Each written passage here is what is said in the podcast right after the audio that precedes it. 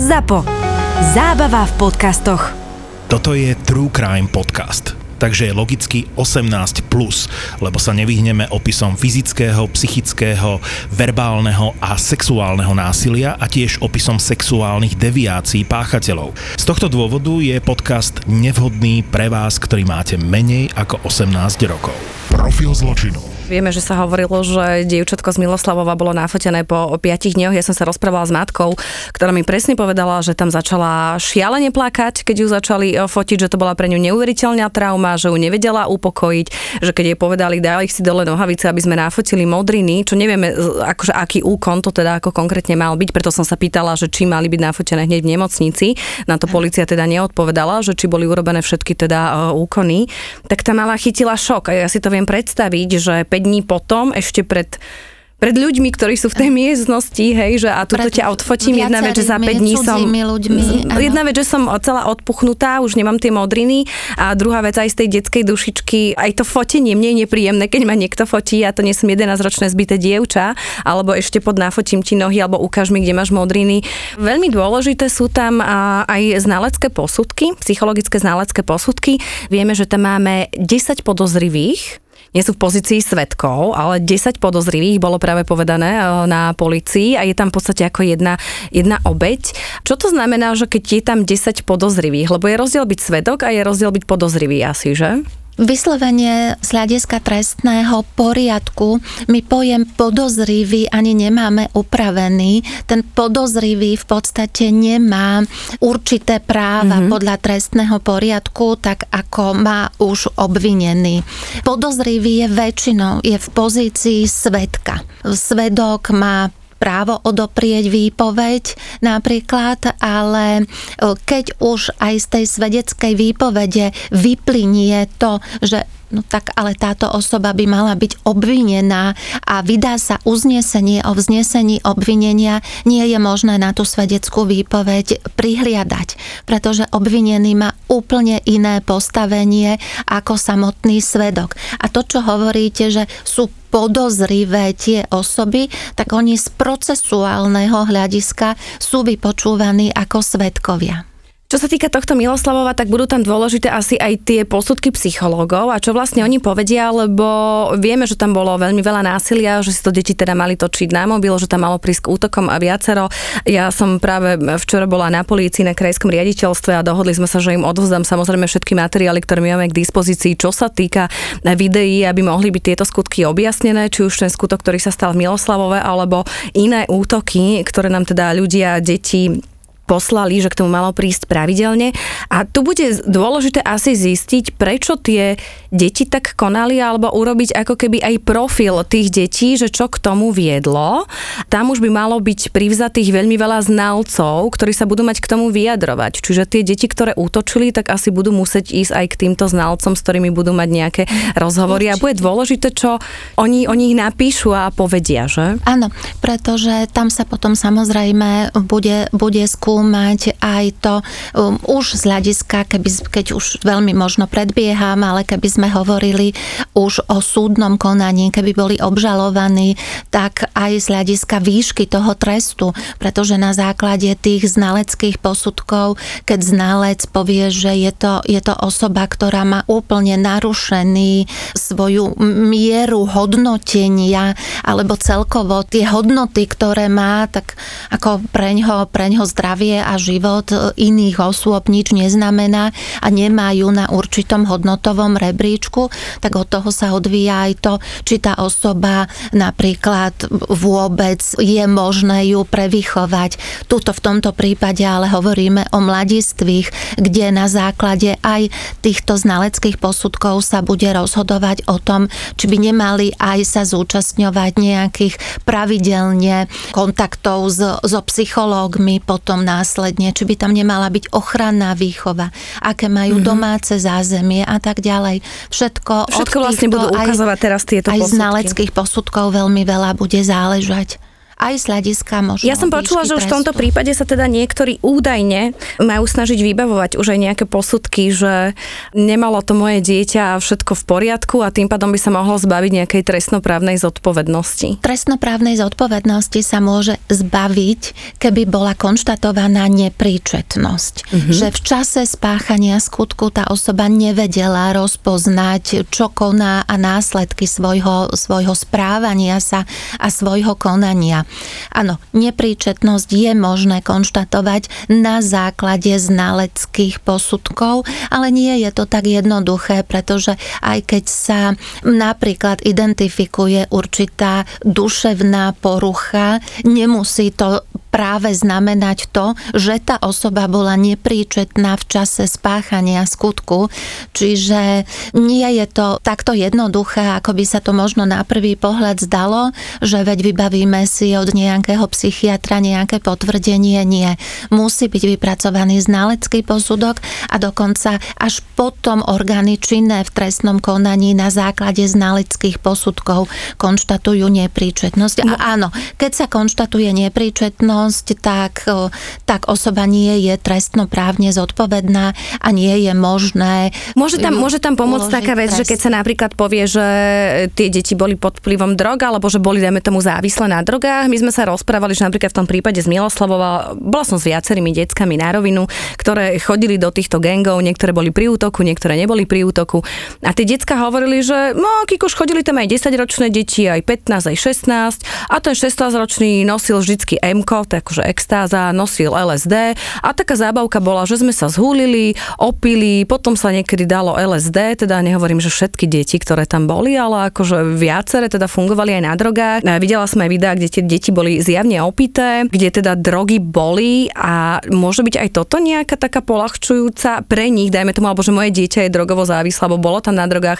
My samozrejme vieme, že keď je tam alkohol a drogy, tak to môže znásobovať no. to správanie, čo mohlo teda aj no. tú agresivitu tu v tých útokoch ešte ako keby zvýšiť. To všetko znamená to, že sa tá osoba ináč správa, ale neznamená to a priori nepríčetnosť.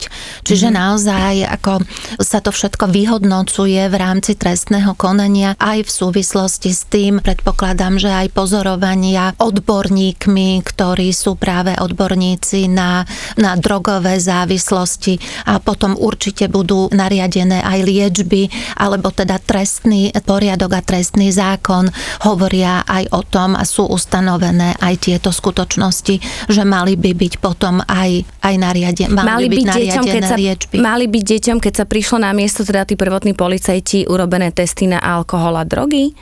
Lebo tam to malo byť tak, že sa zavolalo, povedalo sa, že oni sa teda ako mali dohodnúť teda tieto decká a dohodli sa s tým, že my sme ju tu našli, poďte. A oni prišli, podľa mojich informácií im neboli urobené testy na drogy, teda ako ani alkohol. A čiže tým pádom my už asi ani nezistíme, že čo sa dialo. Dokonca jedno z detí opisovalo, že prišli policajti a že im tak podsúvala tú fľašu vodky a že oni ju chytili a vyliali. Ja rozumiem tomu aspektu, že príde policajt a vylejem, aby tie deti nepili ďalej. Na druhej strane je to veľmi dôležité, čo sa týka miesta činu a zaistenia vlastne všetkých stôb a možno môžu sa vôbec tým deťom urobiť tie testy na alkohol, hej. Dôležité je, ako to vyzeralo na mieste činu, keď tam boli tie výpovede takého charakteru, že veď my sme ju tu našli, vychádzali, neviem, či to bola hliadka, či to bola už potom výjazdová skupina, čiže záleží od toho vyhodnotenia tej situácie. Dokonca tam vieme, že, že sa najskôr začalo trestné stíhanie za lúpež, čiže ako keby vychádzali z toho, že ju, ju tam našli a áno, čiže drogy sa dajú zistiť aj neskôršie, samozrejme. Alkohol teda už nie, ale že či teda drogy, okej.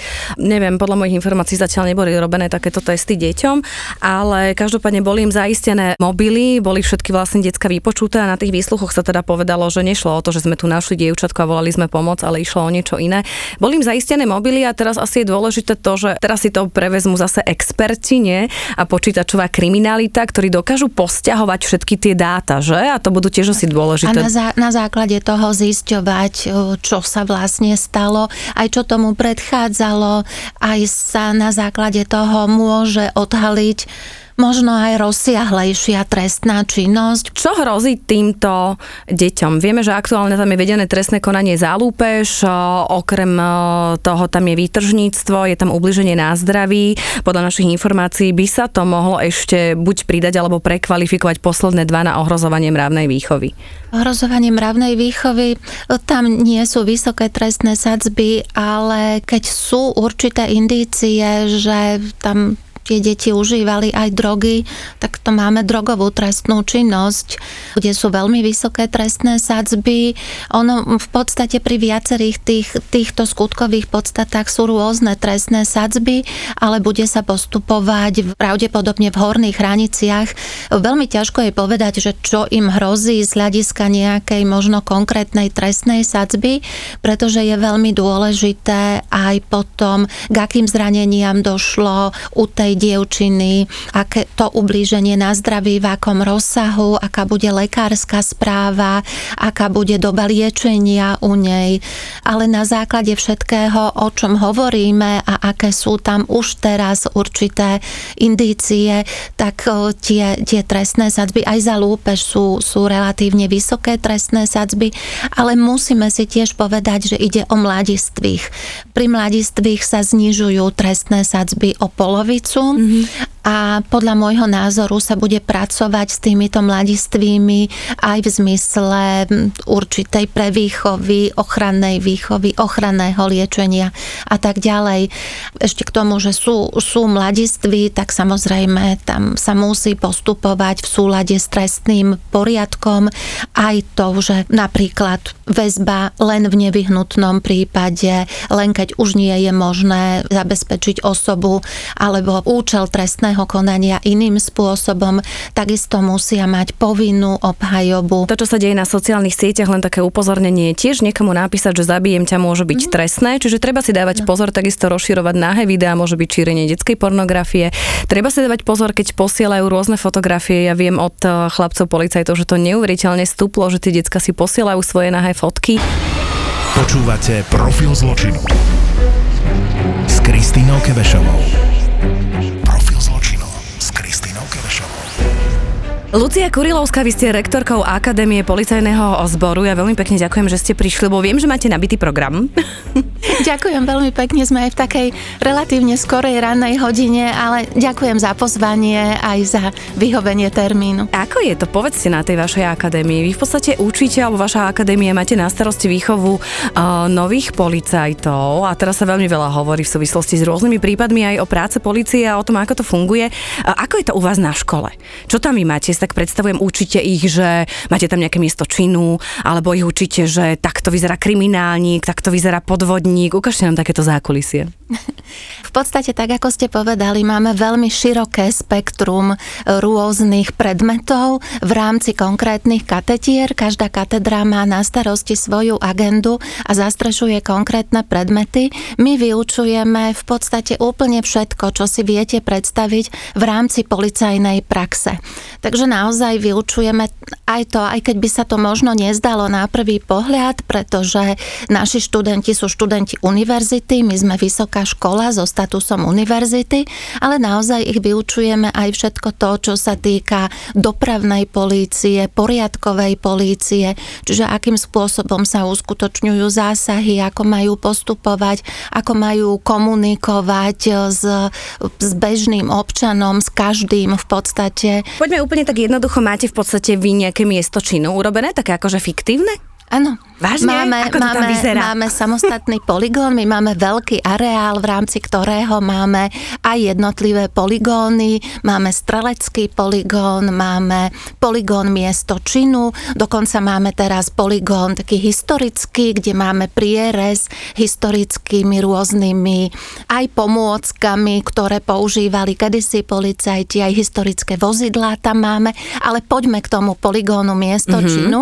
Tam máme v tom poligóne, keď si viete predstaviť, je to ako keby taký veľký hangár, veľká garáž, kde máme nasimulované jednotlivé koje, v rámci ktorých je napríklad obývačka administratívna miestnosť, čiže taká čiže kancelária. Čiže rôzne miesta činu, kde sa mohlo niečo stať. Je tam nasimulovaný mm-hmm. obchod napríklad, čiže všetko, kde sa čokoľvek mohlo stať a študenti sa učia odoberať otlačky prstov, odoberať všetky vzorky z toho miesta činu, čiže máme aj všetky pomôcky, ktorými je možné postupovať a postupuje sa na mieste činu. Máme také tie kufríky, s ktorými chodia technici na miesto činu a študenti sa učia tak, že majú tí, ktorí vyučujú práve tento predmet v rámci katedry kriminalistiky a forenzných vied, tak im nasimulujú rôzne možnosti, vždy inde uložia rôzne stopy, ktoré oni potom majú identifikovať. Čiže musia hľadať. A dobre, a aké stopy hľadajú? Ja teraz prídem na to miesto činu a skúste ma to naučiť. Čo mám pozerať? Všetko, čo by mohlo slúžiť samozrejme ako dôkaz, čiže otlačky prstov, to je takéto najtypickejšie, ale samozrejme potom rôzne stopy dé en á, môžu sa tam na mieste činu vyskytnúť rôzne, rôzne vlasy, rôzne biologické stopy, takisto trasológia, samozrejme veľmi dôležité sú otlačky nôh a topánok, mm-hmm. ktoré sa môžu na mieste činu vyskytnúť, takisto mechanoskopia, akým spôsobom a či bol poškodený zámok pri vstupe napríklad do konkrétnej miestnosti.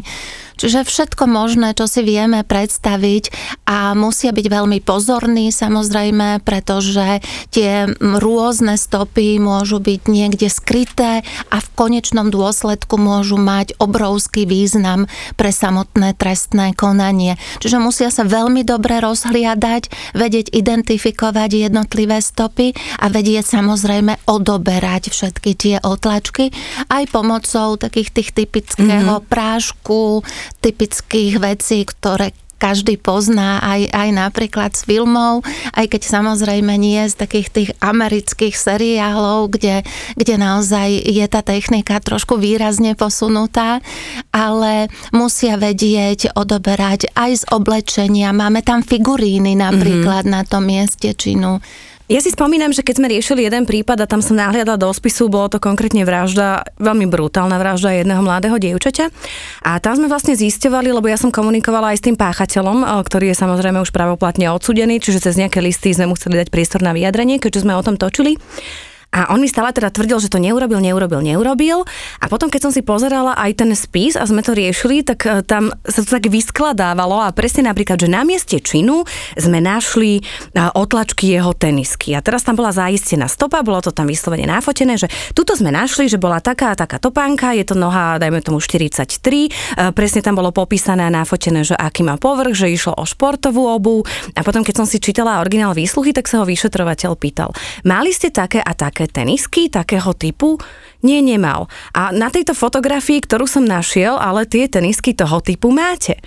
Že naozaj je to také veľké množstvo ano, takých malých detailov, ano, ktoré, ktoré tam, že... ktoré sa potom v podstate ako keby spárujú ano. Presne s nejakými ďalšími dôkazmi, aj napríklad takéhoto charakteru, ako sú, ako sú fotografie, rôzne, rôzne iné vecné dôkazy a z toho potom sa vyskladá v podstate tá mozaika.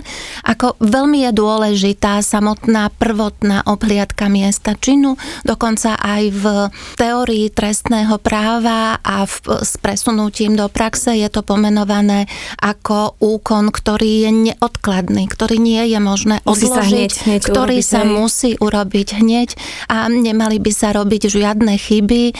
Napríklad to sa tak hovorí, že nesmie policajt fajčiť na mieste činu, lebo keď ten ohorok tam niekde mm-hmm. odhodí, teraz nevieme, či aký je to ohorok a tak ďalej. Čiže musia byť presne dodržané tie musí postupy. Musí si dávať pozor presne asi aj, že kade sa pohybuje, nie? Kade sa pohybuje, akým spôsobom sa pohybuje, presne tak. Ešte keď sa vrátim k tomuto spisu, ktorý sme riešili, tak tam napríklad boli veľmi dôležité kamerové záznamy. Tie kamerové záznamy boli zaistené naozaj ako z rôznych budov, ktoré išli a tam bolo presne vidieť pohyb toho páchateľa, že prešli ste okolo tejto budovy, tejto budovy, tejto budovy, kde všade sú verejné kamery, potom vás zachytila kamera, ktorá bola v em há dé, tu ste vystúpili, takisto tam boli zaistené, dajme tomu alkohol, boli tam zaistené fľaše, boli tam zaistené ohorky z cigariet, samozrejme, že dé en á a viem, že pri tom výsluchu sa ho myslím pýtali, že aj aký prací prášok používate, lebo napríklad potom trest, aký periete a takéto otázky, ktoré mne najprv prišli z takého laického pohľadu, že a čo sa ho pýta, kedy perie, veď nech sa spýta, kedy ju zabil alebo čo spravil. A vtedy som vlastne pochopila, že áno, on ju mal zavraždiť, potom mal zobrať tie veci, potom ich mal oprať, štandardne perie, dajme tomu vždycky piatok, prečo teraz pral v noci, kde je to oblečenie, kam to dal, že taká, taká skladajka, ano. Taká mozaika, že takých detailov. Ano. Určite a potom samozrejme sa odoberajú a dajú sa ešte získať stopy aj napríklad z tých vypratých vecí častokrát, mm-hmm. čiže na základe rôznych postupov a metód je možné potom identifikovať viaceré stopy krvi. Čiže toto všetko je, je veľmi dôležité aj potom pre to vyhodnocovanie, pretože samozrejme takisto sa ale môže stať, že sú odobraté otlačky prstov z miesta činu, ale dokonca ten otlačok prsta je nepriamy dôkaz. Čiže to znamená, že musí potom aj celá tá postupnosť byť, že kedy sa tá osoba na tom mieste činu nachádzala. Tie otlačky prstov tam mohli byť, ja neviem, nie práve v tom čase, ale, ale bol na tom mieste činu. Ja neviem, keď sa to stalo napríklad v byte, v obývačke, tak mohol tam byť na návšteve predtým, ale nie v čase spáchania toho skutku. Čiže ono to na, naozaj následne musí byť tá súvislosť a musí, musí to tvoriť, to, to puzzle, tú skladačku. Lebo keď tam prídete, tak ja si to tak laicky predstavím, že tam sa môže, dajme tomu, nachádzať oveľa viacej, nie? Že rôznych otlačkov. Lebo dajme tomu, keď je to obývačka, tak tam mohlo byť naozaj veľmi veľa ľudí. A teraz čo, že tam nájdete moje otlačky, ja som tam mohla byť náhodou na káve a, a čo teraz, hej? Samozrejme, že... presne tak. A práve preto sa potom musia uskutočňovať výsluchy svedkov a mm-hmm. viacerých svedkov a svedkov, ktorých potom výpovede naozaj sa tak dajú poskladať v tom zmysle, a teraz samozrejme hovorím o, o rôznych svedkov, aj takých, ktorí budú hovoriť, že, že len od niekoho niečo počuli, že tá osoba tam chodíva alebo sa tam nachádzala v tom čase. A to všetko sa musí potom v globále vyhodnocovať. Lucia, teraz mi povedzte, je, existuje aj niečo také napríklad, že vy keď odoberete tie otlačky, tak potom je nejaká policajná databáza? Ale, lebo asi, neviem, má polícia moje otlačky prstov v databáze? Nespáchala som nikdy nejaký trestný čin?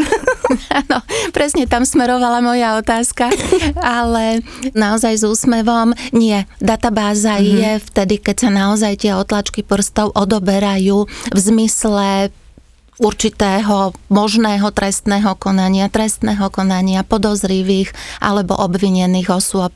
Čiže, čiže nie, ale takisto môžu potom tie otlačky prstov, ktoré samozrejme nenachádzajú sa v žiadnej databáze, ale, ale postupne, keď určité kroky vedú k osobe, že áno, táto osoba tam častokrát chodievala, mohlo dôjsť k určitej roztržke, hádke a tak ďalej, tá osoba je potom...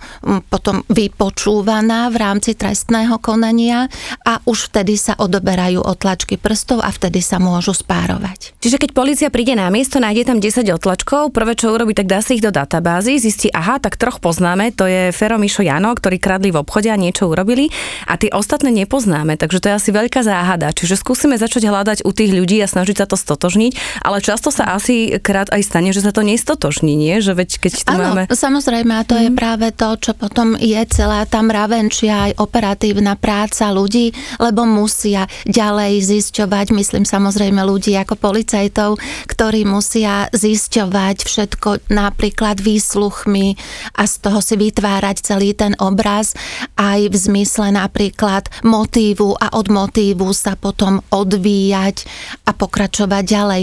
Vždy si policajt vytvorí viaceré vyšetrovacie verzie alebo vo väčšine prípadov trestných konaní si vytvorí viaceré vyšetrovacie verzie, ktoré sú podmienené aj tým, prečo. Čiže samotným motívom, prečo sa skutok stalo. Čiže jedna vec, už máme urobenú teraz, stal si nejaký trestný čin, je to tak v hlavičke teraz dávam, hej, teraz urobíme si tú obhliadku, to už sme si ako tak vysvetlili a teraz asi je dôležité obhliadnúť telo, teda pokiaľ sa budeme baviť o, o násilnej trestnej činnosti, alebo ísť za tým páchateľom, za, za tou obeťou, keď už dajme tomu v nemocnici, hej, že má nejaké, tak potom to pokračuje ako?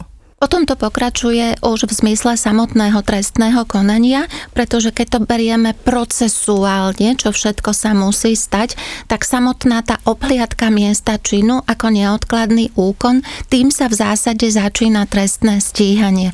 Čiže po celej tej náročnej obhliadke miesta činu, keď je tam výjazdová skupina, ktorej velí v zásade vyšetrovateľ, ktorý bude viesť to trestné konanie, sú tam technici, niekedy psobodi napríklad. A po celej tej náročnej obhliadke príde, ja to tak hovorím aj študentom, že príde unavený vyšetrovateľ do kancelárie mm-hmm. a napíše uznesenie o začatí trestného stíhania, aby to bolo procesne úplne v poriadku, aby tam neboli určité pochybenia. A to Čiže je veľmi musí dôležité, byť to hej? uznesenie o začatí trestného stíhania a tým sa začína celý ten vyšetrovací spis, kde postupne si vyšetrovateľ vyhodnocuje, čo, čo sa stalo, ako sa skutok stal, aké sú všetky, všetky doteraz informácie o tej obeti napríklad a aké sú aj výsledky obhliadky miesta činu a na základe toho postupuje aj v zmysle tých vyšetrovacích verzií, predvoláva si jednotlivých Rozumiem, ale teraz ešte, keď, teraz ešte keď pôjdem tak ako trošičku skôr do toho, tak ako áno, mám urobenú tú obhliadku, samozrejme urobí sa to, že začínam nejaké trestné stíhanie, ale teraz ja mám napríklad tú obeť, ktorá bola buď napadnutá alebo zbytá, tak musím urobiť to, že ide takisto aj ten technik za ňou do nemocnice? Ak je potrebné konať tak, že aj do nemocnice v zásade ide vyšetrovateľ, ktorý, ktorý by mal tú osobu, teda tú obeť vypočuť. Ak je potrebné ešte určité získanie určitých stôp, tak áno, môže ísť aj technik, aj v zmysle odobrania otlačkov prstov, ale takisto zaistenia stôp v zoblečenia napríklad príklad, tak to všetko sa zaistí aj mala by sa, ja sa opýtam priamo, mala by sa táto obeť, napríklad keď bola zbitá, nafotiť hneď, lebo tej zranenia, akože mi to s takým tým laickým rozumom ide, náražame, aj veľa sa diskutovalo samozrejme o prípade z Miloslavova, ale keď si to tak zoberiem, tak je tam obeť, ktorá bola zbitá a logicky, čo by sa malo urobiť? Samozrejme príde sanitka, tá sanitka ju prevezie do nemocnice, ale teraz jedna vec, že by sme mali nafotiť to miesto činu, všetko zadokumentovať, všetko zaistiť, je to veľmi, veľmi dôležité, ale potom mala by sa asi nafotiť aj tá obeť. Či? Ako je to tam? No, keď sa skutok stalo, že príde výjazdová skupina tak, že obeť je ešte na mieste činu, mali, mala by byť, áno, mali by ju nafotiť. Je pravda, že častokrát, alebo veľmi aj dôležité vychádzať potom z tých lekárskych správ, čiže hneď ako bola do nemocnice prijatá, ako, ako postupovali lekári, aká je lekárska správa, ako lekári identifikovali rôzne rôzne zranenia, ale áno, aj tak, ako výjazdová skupina nájde obeť na mieste činu, tak by mala uskutočniť všetky záznamy, tak aby sa to potom mohlo vyhodnocovať. To znamená, že mala by byť nafotená, dajme tomu, aby sa vedelo na mieste činu alebo v nemocnici. Áno, samozrejme hovoríme o obeti, ktorá je živá, tak by sa mala nafotiť aj na mieste činu a potom samozrejme v nemocnici postupovať v súlade s tým, aké správy podávajú lekári. A pokiaľ teda sa budeme baviť už o obeti, ktorá kri, už ide teda o vraždu, tak tam potom zase sa náfotí priamo na mieste, tam je asi tiež veľmi dôležité. Áno, veľmi dôležité je náfotiť aj, aj polohu tej obete, v akej je polohe, kde sa nachádza v rámci toho samotného miesta činu, tak ako sa skutok stal, sa to potom preveruje aj na základe toho, v akej polohe bola obeť, čiže to je veľmi dôležité aj celé to obkreslenie, tie obrysy tej obete. No a potom samozrejme sa vychádza v ponímaní toho, ako sa pravdepodobne ten skutok stal, čiže tá vražda stala, vychádza sa zo samotnej pitvy. Keď sa budeme baviť ešte k tomu prípadu, čo som vlastne hovorila, kde bola tá vražda toho mladého dievčaťa, ktorý som riešila, tak tam som si tiež veľmi v tých spisoch všímala, že vyšetrovatelia tam dávali veľký dôraz na to, presne, že kde bola obeť, kde sa stal útok, prvý útok, kde sa stal druhý útok, tam už mala byť teda kopaná bitá, kde prišlo k znásilneniu, kde teda ostala sama a presne tam bolo zakreslené, že a tuto pätnásť metrov sa odplazila ďalej a potom presne tam bolo dané, že áno a tuto vidíme a bolo tam, že dvadsaťštyri hodín po útoku zomrela. Bol to veľmi smutný príbeh, ale možno aj vďaka takým týmto detailom, ktoré tam boli zachytené, bol tento prípad vyriešený a tento páchateľ je v podstate dodnes v ano, base. Bolo možné jednak, jednak zistiť toho páchateľa na základe týchto, týchto naozaj tej mravenčej práce, zisťovania na mieste činu.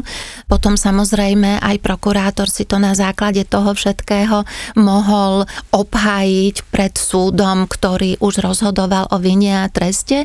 Áno, pekne ste to popísali. V zásade aj samozrejme slovičko pekne v rámci takýchto mm-hmm. týchto tém je veľmi nevhodné, ale tak ako ona v podstate ešte sa snažila ujsť a zachrániť si život alebo nejakým spôsobom sa brániť, tak toto tiež bolo veľmi dôležité zistiť na mieste činu, pretože aj na základe napríklad čiastočiek prachu, ktoré sú na podlahe, sa dá zistiť, ako tá obeť sa v podstate snažila posunúť, snažila sa ujsť a ako, ako ona postupovala. Keď ich tak učíte tých policajtov, že a teraz si všimni, že či ju neotiahol tam, neurobil toto, čo si treba? Povedz nám také zákulisie. Všetky možné stopy, napríklad aj tie prachové stopy, posunutie určitých vecí, posunutie nejakého nábytku, ktorý sa tam nachádza. Takže všetko v týchto súvislostiach. Potom začína prichádzať samozrejme práca, keď už sme teda prišli, že keď pôjdeme na túto násilnú trestnú činnosť, príde súdny znalec, súdny lekár, ktorý teda začne obhliadku aj toho tela a snaží sa zistiť jedna vec, príčiny úmrtia, príčiny smrti, či bola teda násilná alebo nebola násilná. A ja si spomínam, keď som sa bavila so súdnym lekárom, ktorý mi vysvetľoval úplne také detaily a mi hovoril, že Kikuš, najdôležitejšie je zistiť, kedy prišlo k úmrtiu. Že vedieť presný ten čas a mi hovorilo, že v dnešnej dobe je veľkou výhodou práve aj pre nich, že máme mobilné telefóny, kde máme absolútne všetko. Že napríklad pozerajú bločky, ktoré nájdu, hej, že kde bol nakupovať, čo bol nakupovať, alebo kedy pípla nejaká správa, alebo sú tam tie krokomery nastavené, že neuveriteľne veľa takýchto akože elektronických vied a vtedy vlastne vedia, že áno, tak tuto, dajme tomu, bol posledný pohyb. Potom si všímajú, že ako sa správa to telo. A že teda už telo vieme, že keď je dve hodiny po smrti, teda ako vyzerá inak, ako ano. Keď je týždeň, keď je dve, no. Potom v akých je rôznych podmienkach, že... Presne som išla povedať, v akých podmienkach sa, tá, sa to telo nachádza a od toho sa odvíja aj, aj presne zisťovanie toho času úmrtia, pretože ináč sa telo správa, keď je vo vykúrenej miestnosti, v interiéri a úplne ináč sa telo správa, keď je niekde v lese, keď je už potom aj nejaké lístie, alebo je tam vplyv určitých hmyzu a tak ďalej. Čiže mm-hmm. všetko toto je veľmi dôležité aj zisťovať. Aj napríklad, keď sa opliadne samotné telo, môže sa zistiť, že ten skutok sa vôbec nestal tam, kde bolo telo nájdené a to sú tiež dôležité skutočnosti, pretože potom sa zisťujú aj možné stopy vozidiel napríklad, mm-hmm. ktoré smerujú k miestu. A podľa čoho sa to zistí, že tuto sa, toto nie je miesto činu, že sem bolo to telo iba donesené? To sa práve môže zistiť aj na základe pitvy. Práve, že ten súdny lekár vie veľa vecí posúdiť z hľadiska tých zranení, ale aj z hľadiska toho, čo všetko na tom tele je.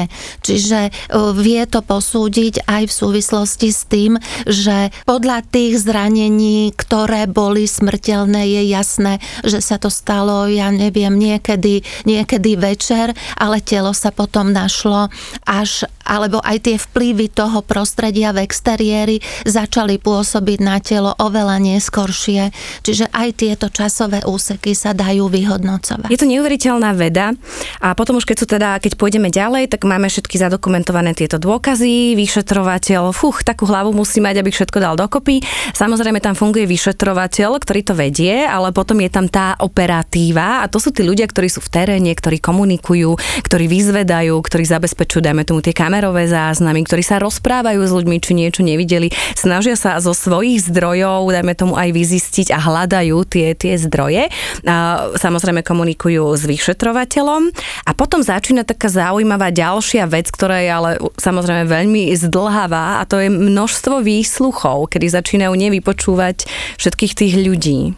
Áno, to už je to samotné trestné konanie, tak ako ho vedie vyšetrovateľ, vyšetrovateľ policajt ako orgán činný v trestnom konaní a ten uskutočňuje výsluchy a na základe aj tých výsluchov toho, čo jednotliví svedkovia vypovedajú, tak si dotvára ďalej ten obraz, ako sa pravdepodobne skutok stal a aj v zmysle toho, kto môže byť tým obvineným v konečnom, nie v konečnom dôsledku, ale samozrejme po začatí trestného stíhania to vždy vedie k tomu, aby mohla byť obvinená konkrétna no osoba, čiže vydané uznesenie o vznesení obvinenia.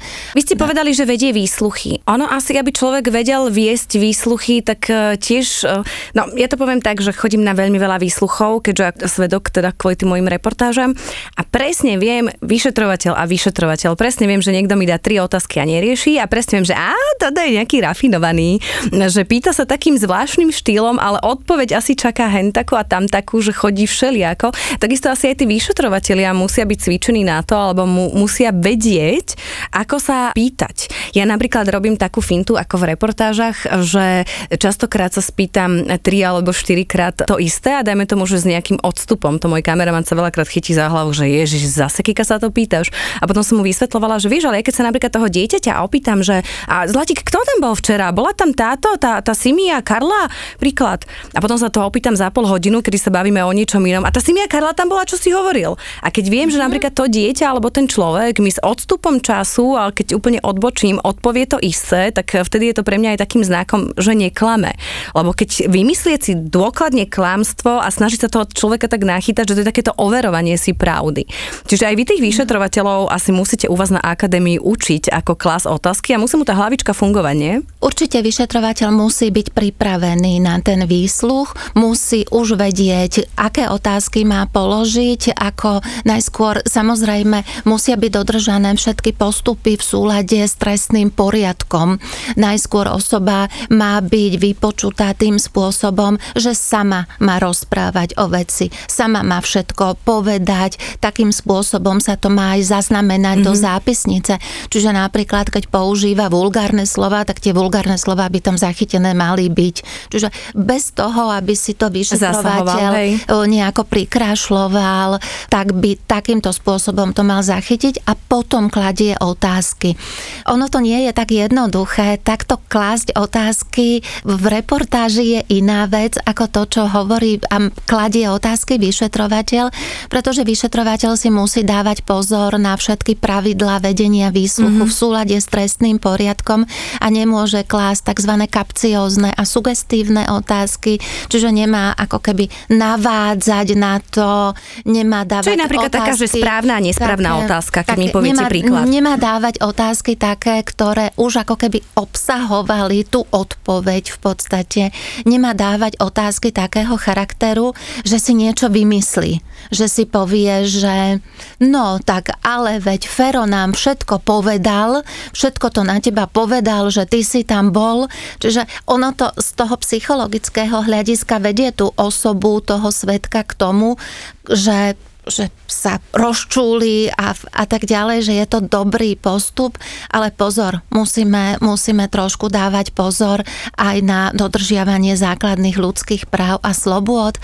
Preto je to takým spôsobom aj z hľadiska zásad trestného konania. A musí určené. Si dávať veľmi pozor, lebo keď tam príde potom nejaký šikovný uh, právnik alebo nejaký advokát, ktorý povie, že toto není v súlade so zákonom, tak to vlastne všetko sa môže rozbiť. Áno, ale, ale zase tiež na druhej strane nemôže sa radiť na už položenú otázku. Čiže nemôže žiadať radu, keď je položená otázka. Samozrejme, advokát, keď hovoríme o obvinenom, dohliada na to, aby ten výsluch bol vedený v rámci všetkých, všetkých pravidiel a zásad a princípov, ale, ale tiež nie je možné, aby vyslovene povedal, že no tak teraz povedz toto, keď už je, je mu položená otázka, či už zo strany vyšetrovateľa, alebo možno prítomného dozorujúceho. Nemôže do toho zasahovať, ale keď sa budeme napríklad, tiež keď sa vrátim teraz prípad z Miloslavova, tak všetci to teraz aktuálne riešia.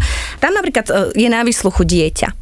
Tak to znamená, že tam musí byť zákonný zástupca automaticky, že teda by tam mal byť aj psychológ. aj detský psychológ, mm-hmm. aj máme vypracované celé metódy toho, akým spôsobom sa má vypočúvať dieťa v závislosti aj od toho, koľko má to dieťa rokov. Máme vypracovanú metodiku a postupy, ako sa má vypočúvať dieťa, ktoré má päť rokov, pretože aj také dieťa podľa nášho trestného práva môže byť vypočuté, ale ako sa vypočúva dieťa, ktoré má štrnásť rokov. Dobre, čiže ako sa vypočúva dieťa, ktoré má päť rokov? Na Akadémii policajného zboru máme aj tzv. Špeciálnu výsluchovú miestnosť, kde práve sú vypočúvané deti, či už sú obete trestných činov, či sú iba svedkovia v tom trestnom konaní. A tá miestnosť je ako táto, je to taká obývačka. Je to taká obývačka, je to celé také veľmi príjemné, farebné, sú tam obrázky, sú tam hračky dokonca, sú tam rôzne omalovánky, pastelky a v tej miestnosti má byť iba osoba, ktorá vedie ten výsluch. Má sa tak príjemne, milo rozprávať s tým dieťaťom, ako keby sa len tak rozprávali v rámci určitej hry, alebo to dieťa niečo kreslí. Dokonca máme aj takzvané bábky, na ktorých sa ilustruje, tie sú vyvinuté priamo detskými psychológmi a tie bábky jednotlivé predstavujú celú rodinu, čiže mama, otec, brat, sestra, starý otec, stará mama a využívajú sa práve pri sexuálnych trestných mm-hmm. činoch, kde priamo to dieťa vie ukázať na tej bábke určité veci, ktoré videlo, alebo teda, ktoré sa ho priamo dotýkajú v zmysle toho, ako sa ten, ktorý napríklad bude, bude alebo je obvinený v rámci toho trestného konania, ako, ako sa aj toho dieťaťa napríklad dotýkal. Čiže sú to také veci, ktoré sú veľmi náročné, ale sú na to vyvinuté presné postupy detskými psychológmi a tieto špeciálne výsluchové miestnosti, naozaj je to, je to veľký, veľký taký posun v tom trestnom konaní. Už sa, už priamo my to využívame nie len na samotnú výučbu, ale aj priamo z praxe živé výsluchy sme mali. A štrnásťročná dievča, ako sa vypočúva? desať, jedenásť, dvanásť, trinásť, štrnásť, to už je asi trošku iné? Alebo deti? Je to, je to rozhodne iné, ale tiež by to malo byť uskutočnené v tejto špeciálnej výsluchovej miestnosti. Aj z takého dôvodu, že táto výsluchová miestnosť je prepojená s ďalšou miestnosťou, kde sa presne celý ten výsluch premieta, aj obraz, aj zvuk samozrejme a tá samotná obeť, ktorá je vypočúvaná, nemá ten pocit, že zrazu je okolo nej desať chlapov, ktorí ako piati z nich sú advokáti, ďalší je dozorujúci prokurátor a tak ďalej, čiže ona ich nevidí, ale sa v podstate len rozpráva a úplne ideálne je, aby to bola osoba toho istého pohlavia. Toto je zase, keď si dovolím tvrdiť, možno, že taký sen, ako by to malo fungovať, lebo sami vieme, že to tak nefunguje a že nemáme takéto miestnosti a nie, nie je Budujú to takto. Sa. Budujú sa tieto lebo miestnosti. Lebo aj, áno, aj tento prípad, vieme, ako sú tie deti vypočúvané a ako to funguje. Z praxi ja si dovolím tvrdiť, že veľakrát sa stalo, že boli dokonca opakované výsluchy, že to bolo na kameru, že tie deti boli zavolané, joj, zmazol sa nám záznam, nestihli sme to napísať, alebo vieš čo, nahrali sme to, ale nemáme tam zvuk, tak musíme ešte raz, čo bolo veľmi ťažké napríklad pre jedenásťročné dievča, ktoré bolo zneužívané sexuálne od deviatich rokov. Bolo šialené, keď mi rodičia opisovali, ako boli zavretí proste niekde dole v nejakej dolnej kopke, kde bola vyšetrovateľ, vyšetrovateľka, ktorí teda nie veľmi súcitne sa s nimi rozprávali, opakovali tie výsluchy, kedy to dieťa bolo atakované a nevymýšľaj si, nezveličuj a podobné veci. Čiže to, ako by to malo vyzerať, to, čo vy hovoríte, je jedna vec, druhá vec je to, ako to funguje. Tiež by som, by som chcela povedať, že naozaj v rámci aj zákona o obetiach sme zaviedli práve to, že takéto výsluchy nemajú byť opakované. A keď a sa deje, že majú... sú, keď povedia, že není ten záznam, keď nie tí rodičia povedia, že my sme už išli dať Kiku to trestné, ale bože, tie výsluchy a tie veci, čo sa deje, keď mi povedia, že jedna trauma je to, že sa to stalo môjmu dieťaťu a potom hovoria, že druhá trauma je vlastne to, že toto musíme všetko riešiť a že sa to ako keby že opakuje. A keď ten proces alebo toto vyšetrovanie trvá pol roka, rok, niekedy aj dva roky a majú trikrát na výsluch, majú ísť na výsluch predtým, majú ísť potom, keď je začaté trestné, potom keď je obvinenie, potom ešte keď príde súd a oni si ano. niekedy vydýchnú alebo povedia, že ja už viem, čo bolo pred piatimi rokmi. Mm-hmm. Čiže... To je tá druhotná mm. viktimizácia. Obeť je viktíma a vikt, druhotná viktimizácia znamená, že je, je tá obeť stresovaná a traumatizovaná tým samotným trestným konaním. Prvotná viktimizácia je to, ako sa ten skutok stal a že sa stal ten skutok, ten trestný čin a druhotná viktimizácia je naozaj traumatizácia tej obeti v rámci trestného konania a preto sa naozaj aj v súvislosti s tým zákonom o obetiach, kde sme tento pojem priamo ustanovili, aj sa preškolujú policajti, aj sa učia pracovať tým spôsobom, ako vypočúvať takéto obete, ako k ním pristupovať, ako používať celú tú techniku a využívať takéto miestnosti, ktoré sú na to určené, aj keď samozrejme, áno, všetko je potom otázka tej, tej samotnej praxe. No, keby to u nás fungovalo tak, ako by to malo, bolo by to fajn, ale sami vieme, že to nie je vždy tak. Áno, nie je to vždy tak. Nemáme zabezpečené tieto miestnosti po celom mm. Slovensku. Budujú sa postupne. Ako som spomínala, máme ju na Akadémii Policajného zboru. Je využitá aj v rámci, v rámci praxe. Už sme mali aj z Nitry, čiže živý výsluch, čiže z, aj z okolia širšieho samozrejme. A takisto ešte sa využívajú aj miestnosti, ktoré majú centrá, ktoré sa práve zaoberajú tým, že pomáhajú obetiam tou pomocou a poskytujú naozaj aj psychologickú pomoc. V takom jednom centre som bola v Žiline, kde je to naozaj vybudované do všetkých detailov, aby sa aj tá obeť cítila normálne. A na to by trebalo áno aj školených policajtov. S Kristínou Kebešovou. Stretla som sa aj s prípadom, kedy prišli rodičia a išli dať trestné oznámenie, že moje dieťa je sexuálne zneužívané. Konkrétne napísali, že v pivnici našim susedom a bolo tam ešte jedno dievčatko. To dievčatko hovorilo, že áno, bola som tam ja, ešte tam bola taká a taká. Tí policajti ani nepredvolali to druhé dievčatko, čo bolo pre mňa absolútne akože šokujúce.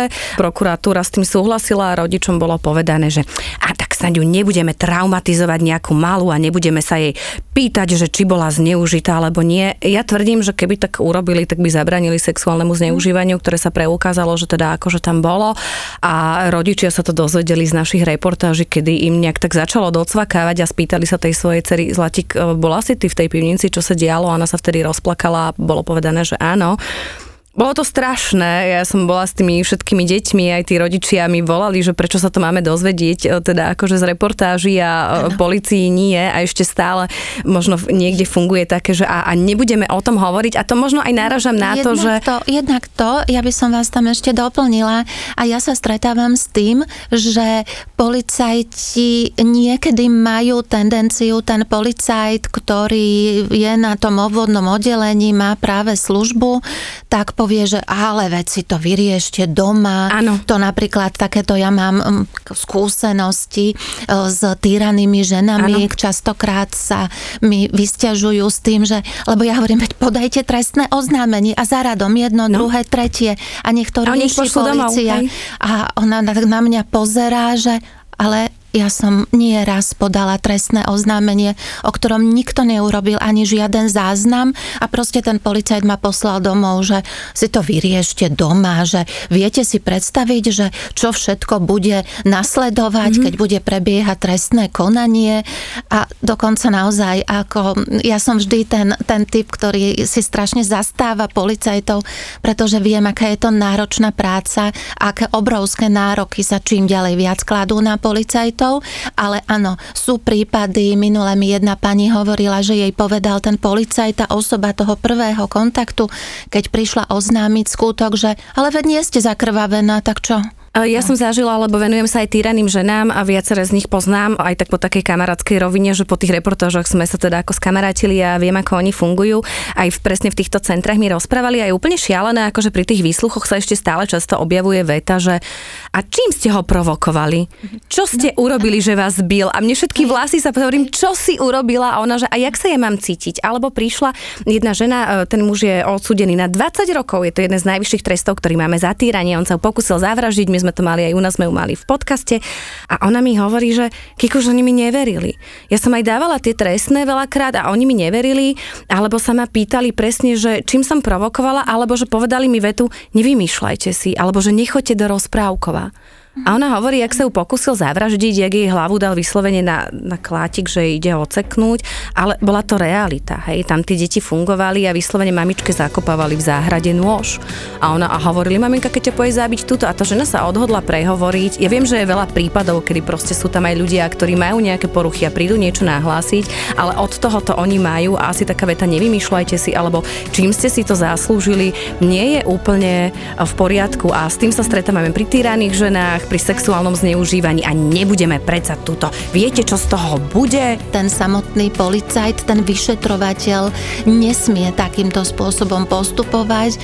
Už keď máme osobu, ktorá je obvinená v tom trestnom konaní, tak má práve, že aj k tej samotnej obeti pristupovať takým spôsobom, aby, aby tá obeť sa, aby nebola traumatizovaná, aby sa nezlakla, aby sa necítila vinná. Títo dvaja vám konečne povedia, koľko zarábajú influenceri na Instagrame. No povedz, daj sumy, ohúrma, že... Dobre, mám to, to mám to rebríček. Títo dvaja vám povedia, či je Facebook skutočne už mŕtvy. Nie, ja mám Facebook rád. Fakt? Fakt. Ja, ja ho fakt, fakt nenávidím. On nie, nám, vieš, ak nám robí nervy, vieš, ak nás sere. Ja tak, myslíš, akože z pohľadu, z pohľadu agentúry. V kuse no. niečo nefunguje, v kuse ti niečo zakáže. Obaja šéfujú digitálnym marketingovým agentúram. To, čo máme spoločne, že Peťo je teda jednak úspešnejší, starší a krajší. Ale paradoxne na málo čo majú rovnaký názor. To nás spravilo dobre.